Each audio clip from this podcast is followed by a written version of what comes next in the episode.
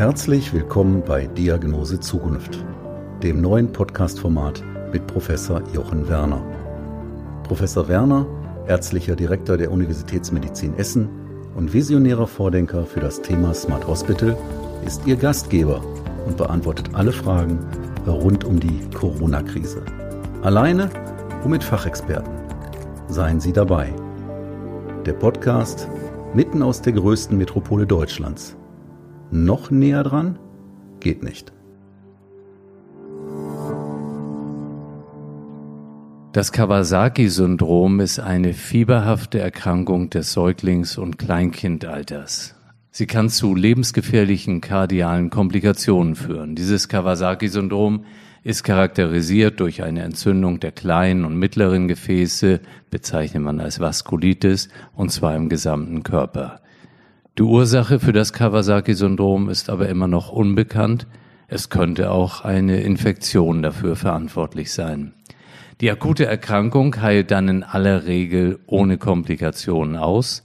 Aufgrund der kardialen Veränderungen, das sagt man aber, sollten Patienten langfristig unter kardiologischer Kontrolle bleiben. Jetzt seit April, also noch ganz aktuell, April 2020, wird in einigen europäischen Ländern ein Anstieg an Erkrankungen dieser Symptomatik beobachtet. Die Weltgesundheitsorganisation, die WHO, überprüft aktuell einen möglichen Zusammenhang mit SARS-CoV-2. So sind in Großbritannien, Spanien und Italien mehrere Fälle von Kindern aufgefallen, die schwerkrank in die Notaufnahme kamen. Sie zeigten Symptome des Kawasaki-Syndroms. Die Kinder wiesen erhöhte Körpertemperatur, einen niedrigen Blutdruck oder auch Atembeschwerden auf. Dazu kamen teilweise Magen-Darm-Beschwerden wie Bauchschmerzen, Erbrechen oder Durchfall und auch eine Entzündung des Herzmuskels wurde beschrieben oder ungewöhnliche Blutwerte. Ärzte befürchten einen Zusammenhang mit dem Coronavirus. Nicht alle Kinder wurden dabei positiv auf das Coronavirus getestet. Aber was diese Beobachtungen doch zeigen, ist, dass wir uns bezüglich der SARS-CoV-2-Pandemie in einem wirklich lernenden System befinden und dass wir uns bei all der Fokussierung auf die älteren Menschen und auf die immunsupprimierten Menschen auch natürlich um die anderen Bevölkerungsgruppen äh, kümmern müssen, die irgendwie natürlich vielleicht auch einmal ja unerklärliche Symptome aufweisen. Ähm, das gehört einfach dazu und das gehört jetzt auch bei den Kindern dazu. Es mag sein, dass sich das alles irgendwie im Nichts auflöst, Trotzdem sollte man diese Beschreibungen ernst nehmen, man sollte wach sein und äh, das werden die Pädiater sicher eben entsprechend umsetzen und auch weiterverfolgen. Mein Name ist Jochen Werner. Ich engagiere mich als Vorstandsvorsitzender der Universitätsmedizin Essen dafür, die Krankenhausmedizin menschlicher zu machen. Bei diesem Vorhaben unterstützt uns ganz maßgeblich die Digitalisierung, die Digitalisierung stärkt die Humanisierung und dieses Vorhaben bezeichnen wir insgesamt als unseren Weg zum Smart Hospital. Smart Hospital, das ist ein komplexer Begriff. Ich werde auch im weiteren Verlauf dieses äh, Podcasts immer wieder darauf zu sprechen kommen. Wie wir dieses Mammutprojekt vor fünf Jahren starteten, auch darüber informiere ich Sie in den nächsten Wochen. Und ähm, in dem Zusammenhang freue ich mich heute auf ein Gespräch mit einer für dieses Vorhaben wirklich ganz, ganz zentralen Person. Heute ist Freitag, der 1. Mai 2020. Wir sind weiter stabil, was die Anzahl stationär behandelter Covid-19-Patienten betrifft, also um die 40 die Situation. Heute spreche ich einmal über Schutzmaterialien, die ist stabil. Aber ich will in dem Zusammenhang doch kurz auf eine Initiative der Hausärzte äh, hinweisen, die unter dem Hashtag blanke Bedenken auf den bei den Hausärztinnen und Hausärzten herrschenden Mangel an Schutzmaterialien eben im Kontext der Corona-Krise hinweist. Als ich vorgestern bei Steffen äh, Halaschka im Stern TV zu Gast war, da fragte er mich, weil ich auch ein wenig in den sozialen Medien unterwegs bin, ob ich mir das vorstellen könnte, so als Doc Jochen mich dort quasi nackt zu präsentieren. Da habe ich gesagt, natürlich nicht. Aber ich empfinde dieses Zeichen der Hausärztin und Hausärzte eben blank zu ziehen als ein höchst alarmierendes Zeichen, das uns allen zu denken geben muss, handelt es sich doch um die Arztgruppe, die wirklich in der ersten Frontlinie steht. Wir haben vielleicht alle zusammen den Fehler gemacht, uns immer sehr auf Intensivbetten, auf Krankenhausbelange zu fokussieren. Das ist natürlich die Angst vor der kaum zu bewältigenden Situation mit den langzeitbeatmeten Patienten. Aber ähm, man muss ja bei einer solchen Krise, und es dauert ja aus vielen, vielen Gründen noch lange, bis die dann vielleicht irgendwann bewältigt ist, wir müssen natürlich immer wieder innehalten und sagen, was können wir besser machen. Und in meinen Augen müssen wir alle daran arbeiten, dass die Hausärzte ganz dringend unmittelbar mitgenommen werden und dass die vor allem auch ihre Schutzmaterialien zur Verfügung gestellt bekommen. Und auch nach diesem Aufruf kann ich mir nicht vorstellen, dass das nicht rasch wieder, ich sag mal, in eine dann Normalität der Schutzmaterialienversorgung übergeht. Womit wir auch stoppen müssen, das ist eins meiner Lieblingsthemen, das ist diese Unterteilung in einen ambulanten Sektor und in einen stationären Sektor. Patienten lassen sich nicht entsprechend teilen. Und auch dies ist ein wesentliches Ziel unseres Anliegens vom Smart Hospital. Und damit bin ich jetzt bei meiner heutigen Gesprächspartnerin bei Frau Dr. Anke Diel. Liebe Frau Dr. Diel, ich freue mich wirklich, dass Sie sich Zeit nehmen für unser Gespräch jetzt. Ganzes Thema Digitalisierung, aber noch viele andere Themen im Krankenhaus. Aber bevor wir jetzt da einsteigen, möchte ich Sie bitten, einmal sich ganz kurz vorzustellen, auch für unsere Zuhörerinnen und Zuhörer. Ja, mein Name ist Anke Diel und ich lebe jetzt schon seit 25 Jahren in Essen. Ich habe nach dem Studium der Humanmedizin zuerst angefangen, hier in verschiedenen klinischen Fächern zu arbeiten, in der Neurologie, weil mich diese ganzen Prozesse im Gehirn sehr interessiert haben. Ähm, und da ich schon immer technikbegeistert war, war ich ähm, sehr angetan davon, dass man damals mit Kernspintomographie dann auch diese Prozesse sichtbar machen konnte. Und dann bin ich gewechselt ans Uniklinikum, hier nach Essen auch, und in die Neuroradiologie, habe dort Kernspintomographie, Computertomographie und so weiter gelernt.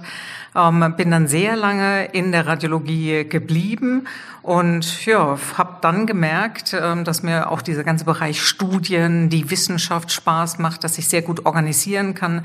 Habe dann nochmal ein Studium gemacht von Medizinmanagement und darauf habe ich mich dann tatsächlich wegbewegt ähm, in den äh, nachgeordneten Bereich vom Gesundheitsministerium Nordrhein-Westfalen und habe mich auf Versorgungsstrukturen spezialisiert, habe dort den Fachbereich Versorgungsstrukturentwicklung geleitet und da gehörte halt auch Telemedizin, E-Health, diese ganzen Themen dazu und zwar in steigendem Ausmaß. Also zumindest können wir ja schon mal an dieser Stelle festhalten, Sie haben keine Angst vor Technik und ähm, ja, wir hören da gleich noch vieles drüber. Wir haben uns hier in Essen 2015 auf dem Weg zu diesem Wandel in ein Smart Hospital gemacht. Und Smart Hospital erkläre ich immer gerne damit, dass das eine, eine große Geschichte ist. Das hat jetzt nichts damit zu tun, dass überall nur moderne Computer oder Roboter sind, sondern dass wir alles daran setzen, die Technik so einzusetzen, dass die Konzentration auf den Menschen eben als Patient, als Angehörige und auch vor allem als Mitarbeiterinnen und Mitarbeiter noch viel besser gelingt als heute. Also wir wollen die Medizin verbessern, wir wollen sie menschlicher machen. Und das ist so eine Riesenaufgabe in einem solch großen Klinikum. Da haben wir uns dann im Vorstand gesagt, nee, Das muss irgendwie koordiniert werden. Dazu brauchen wir eine Digital Change Managerin. Und äh, wir haben uns dann auf die Suche begeben. Ich bin heilfroh, dass wir Frau Dr. Diel gefunden haben. Aber jetzt sagen Sie mal Digital Change Managerin. Ja, wie sieht die Stellenbeschreibung aus? Was, was können sich die Leute darunter vorstellen? Ja, im Grunde ist natürlich der Kern von dem Ganzen diese Umsetzung der Konzernstrategie des Smart Hospitals. Und man kann sich das also wunderbar vorstellen, wenn man so ein Bild der Flotte nimmt. Also eine Flotte besteht ja aus ganz vielen Schiffen. Und so ist es halt hier am Uniklinikum auch. Also wir haben 56 Kliniken und Institute. Die haben natürlich alle einen eigenen Kapitän. Die haben alle eine eigene Mannschaft. Die haben alle eigene Passagiere und die haben respektive auch eigene Bedürfnisse und Bedarfe, die sind alle, also alle unterschiedlich und trotzdem muss diese ganze Flotte in eine Richtung fahren. Und das ist das Besondere hier. Also ich äh, springe praktisch von von Boot zu Boot, unterhalte mich mit allen, also mit den Kapitänen, aber auch mit dem Maschinenraum. Welche Probleme gibt es da?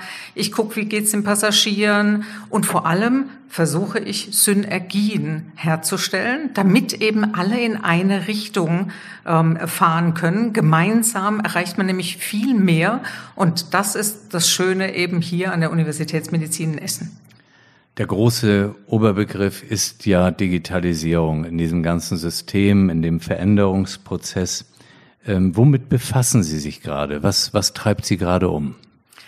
Ja, die digitale Transformation von eben so einer Flotte, die ist halt viel mehr als die technische Digitalisierung. Ich habe das eben ja in diesem Begriff schon ähm, herangeführt. Also man muss nicht nur gucken, dass die ganzen Systeme miteinander harmonieren, dass die verschränkt sind, dass im Grunde nicht einzelne Silos wieder entstehen, sondern man muss eben auch gucken, was ist so außenrum und man muss vor allem den Patienten auch mit reinholen, weil der Patient oder der Mensch, ja, erlebt ja diesen digitalen Kulturwandel von außen ständig. Und der würde das gerne viel mehr haben, dass die Gesundheit digitalisiert ist. Also wenn man sich die Studien anguckt, dann informieren sich die Patienten vor ihrem Besuch beim Arzt, bei der Ärztin online. Oder zwei von drei Smartphone-Besitzern, die nutzen Gesundheits-Apps. Zwei Drittel der Menschen wollen die elektronische Patientenakte auch mit Anwendungen wie den Impfpass.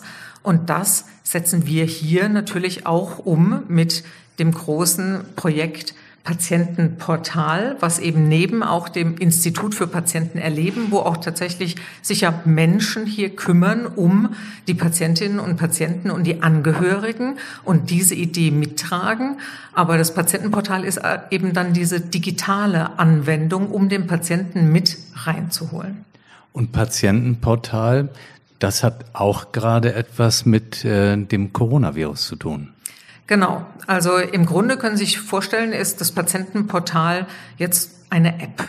Also sprich, der Patient lädt sich die App von der Universitätsmedizin in Essen herunter, kann sich dann darüber informieren über die speziellen Krankheitsgebiete, kann im Grunde Fragebögen beantworten zum Gesundheitszustand. Das kann er machen vor oder während oder nach dem stationären Aufenthalt.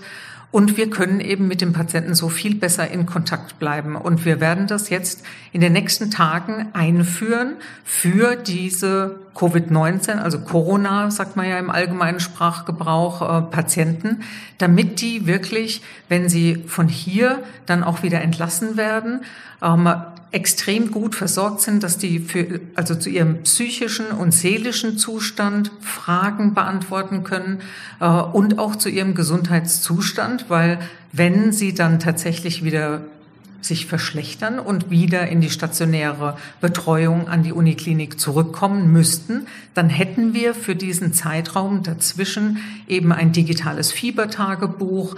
Wir hätten Fragebögen zu dem Gesundheitszustand und können dadurch einfach die Versorgung nochmal deutlich verbessern. Und das übernehmen wir dann in unsere elektronische Patientenakte.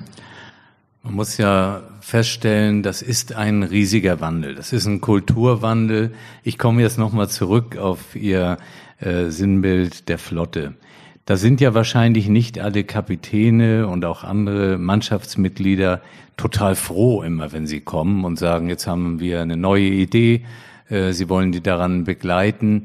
Ähm, was haben Sie für Reaktionen? Ist der überwiegende Teil aufgeschlossen für dieses Thema Digitalisierung oder haben Sie auch schon Ablehnung erfahren? Wie, wie gehen Sie damit selbst um?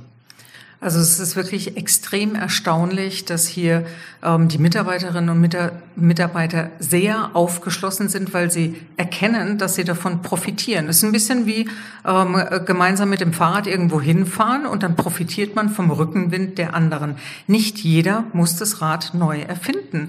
Und wir denken halt hier konzernweit. Also wenn ähm, jemand eine sehr gute digitale Lösung hat oder auch nur eine Idee und man dann Mitstreiter findet, findet, die eben dieses Projekt weiterentwickeln, zum Beispiel auch in unserer Lenkungsgruppe, dann ist es halt genau das, was wir brauchen. Wir, wir brauchen eine Zusammenarbeit, die hierarchieübergreifend ist, weil genau das zeigt ja die Digitalisierung ähm, und dieser Kulturwandel auch, dass die Ideen zählen und die gemeinsame Umsetzung und das bringt uns wirklich voran. Nicht eben diese starre Hierarchie, es darf nicht nur jemand was sagen, weil er hört, höherrangig ist, sondern nein, die Ideen zählen und dann auch die Diskussion, die freie Diskussion darüber, was man dann gemeinsam umsetzt.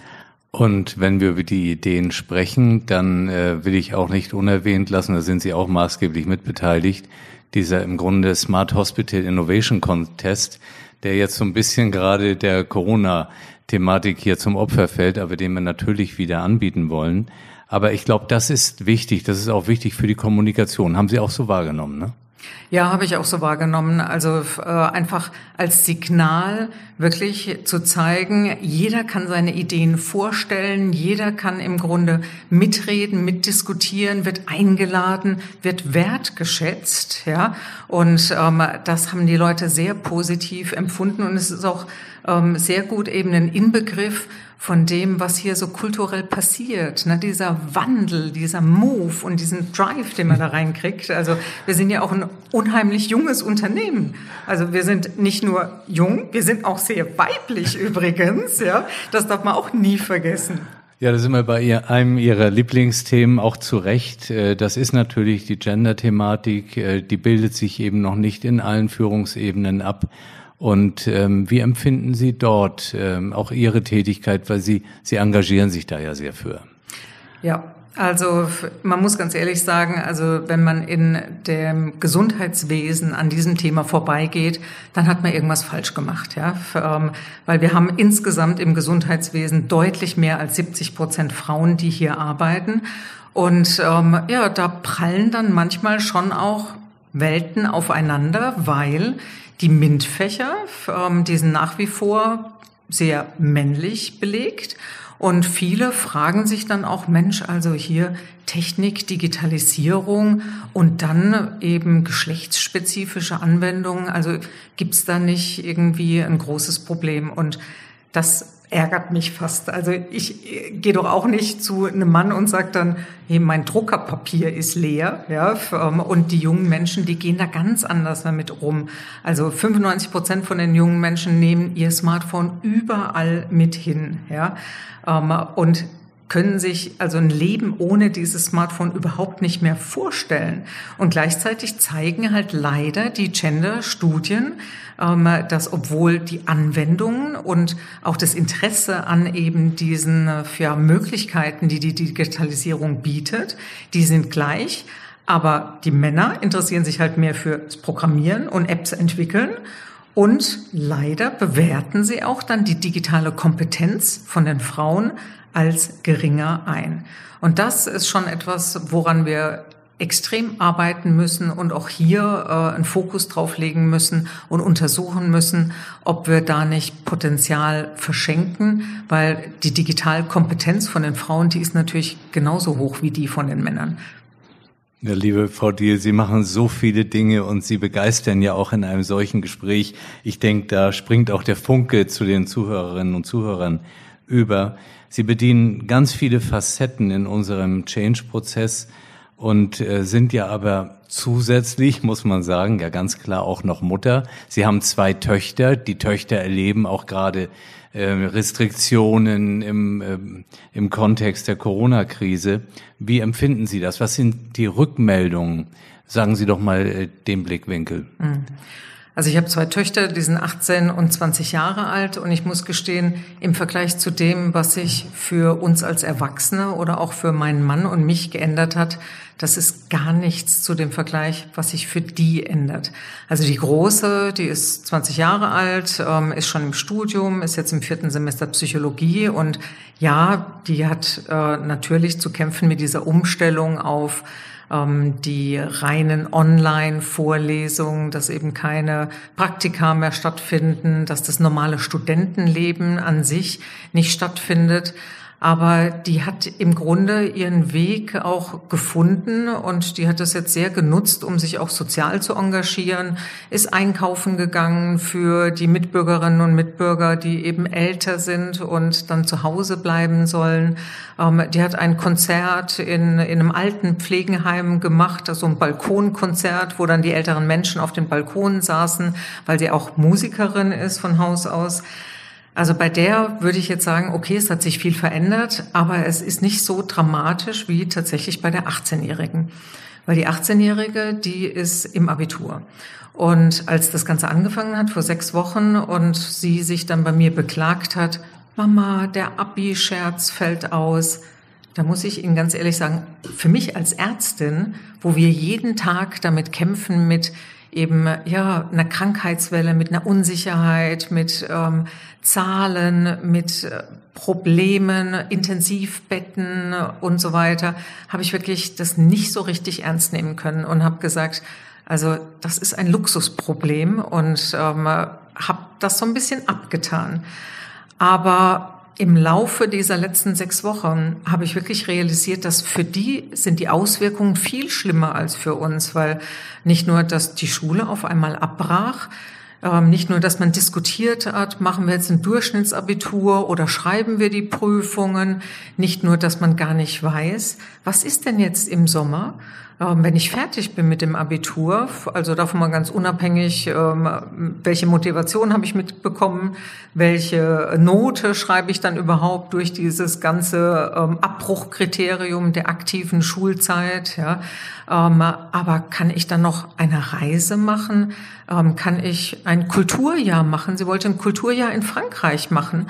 Und leider muss man ja befürchten, dass solche Sachen alle nicht mehr passieren. Und das viel Schlimmere ist, wenn man jetzt 18 Jahre ist, dann hat man ja auch gar nicht den Horizont, den wir jetzt vielleicht als Erwachsene haben, wo man sagt, ja komm, ne, zwei, drei Jahre und dann ist alles wieder wie vorher. Das ist für die schon eine Lebenszeit. Also ein Jahr überhaupt, ja, ist ähm, eine Zeitspanne, die wirklich fast nicht überblickbar ist in diesem Alter. Und gleichzeitig sind die natürlich alt genug, um zu sehen und um miterlebt zu haben, ah, die Freunde sind mit der Schule fertig, feiern, haben einen Abiball, gehen ins Ausland, ja, und so weiter. Was ist denn jetzt mit mir? Was mache ich denn jetzt danach? Und ja, das sollte mein Jahr werden. Und jetzt? Ich finde, das ist äh, ganz fantastisch beschrieben von Ihnen.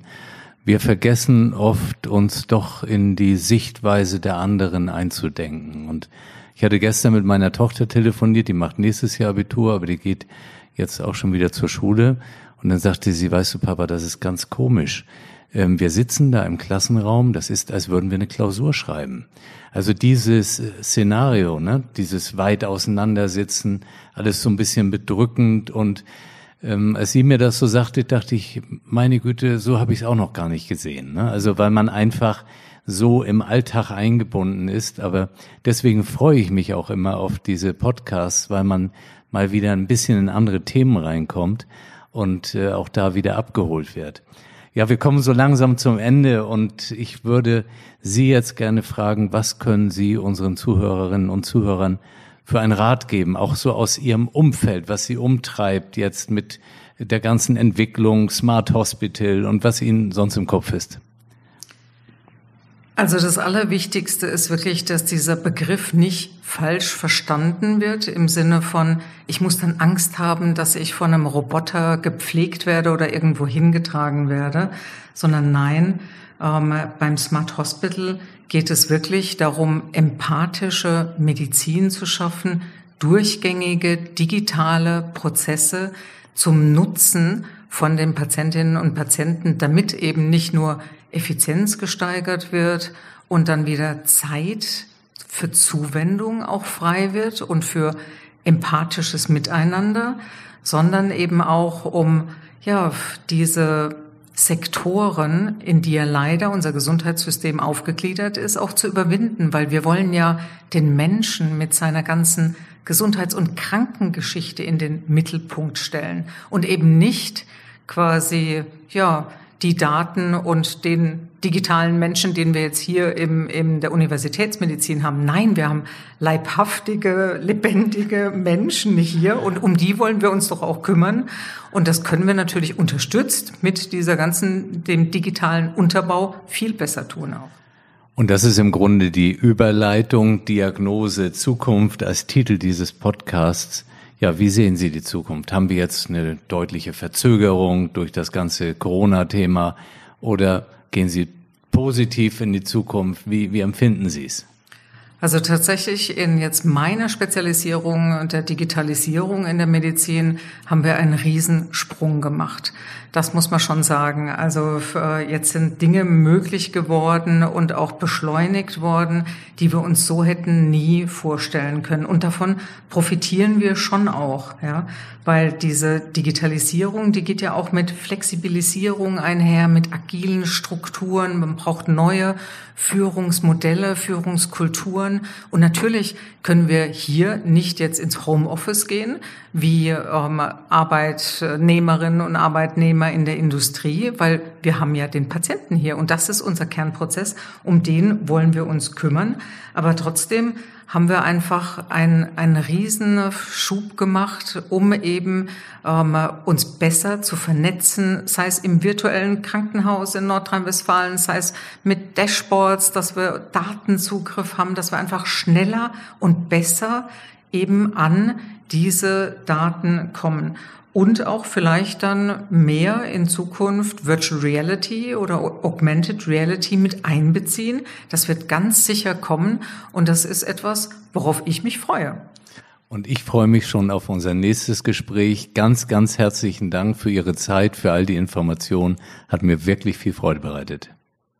Dankeschön. Ich freue mich auch. Bleiben oder werden Sie rasch gesund? Wir füreinander und Chance Corona sind meine beiden Hashtags zur Verabschiedung. Ihnen und Ihren Lieben alles Gute, Ihr Jochen Werner.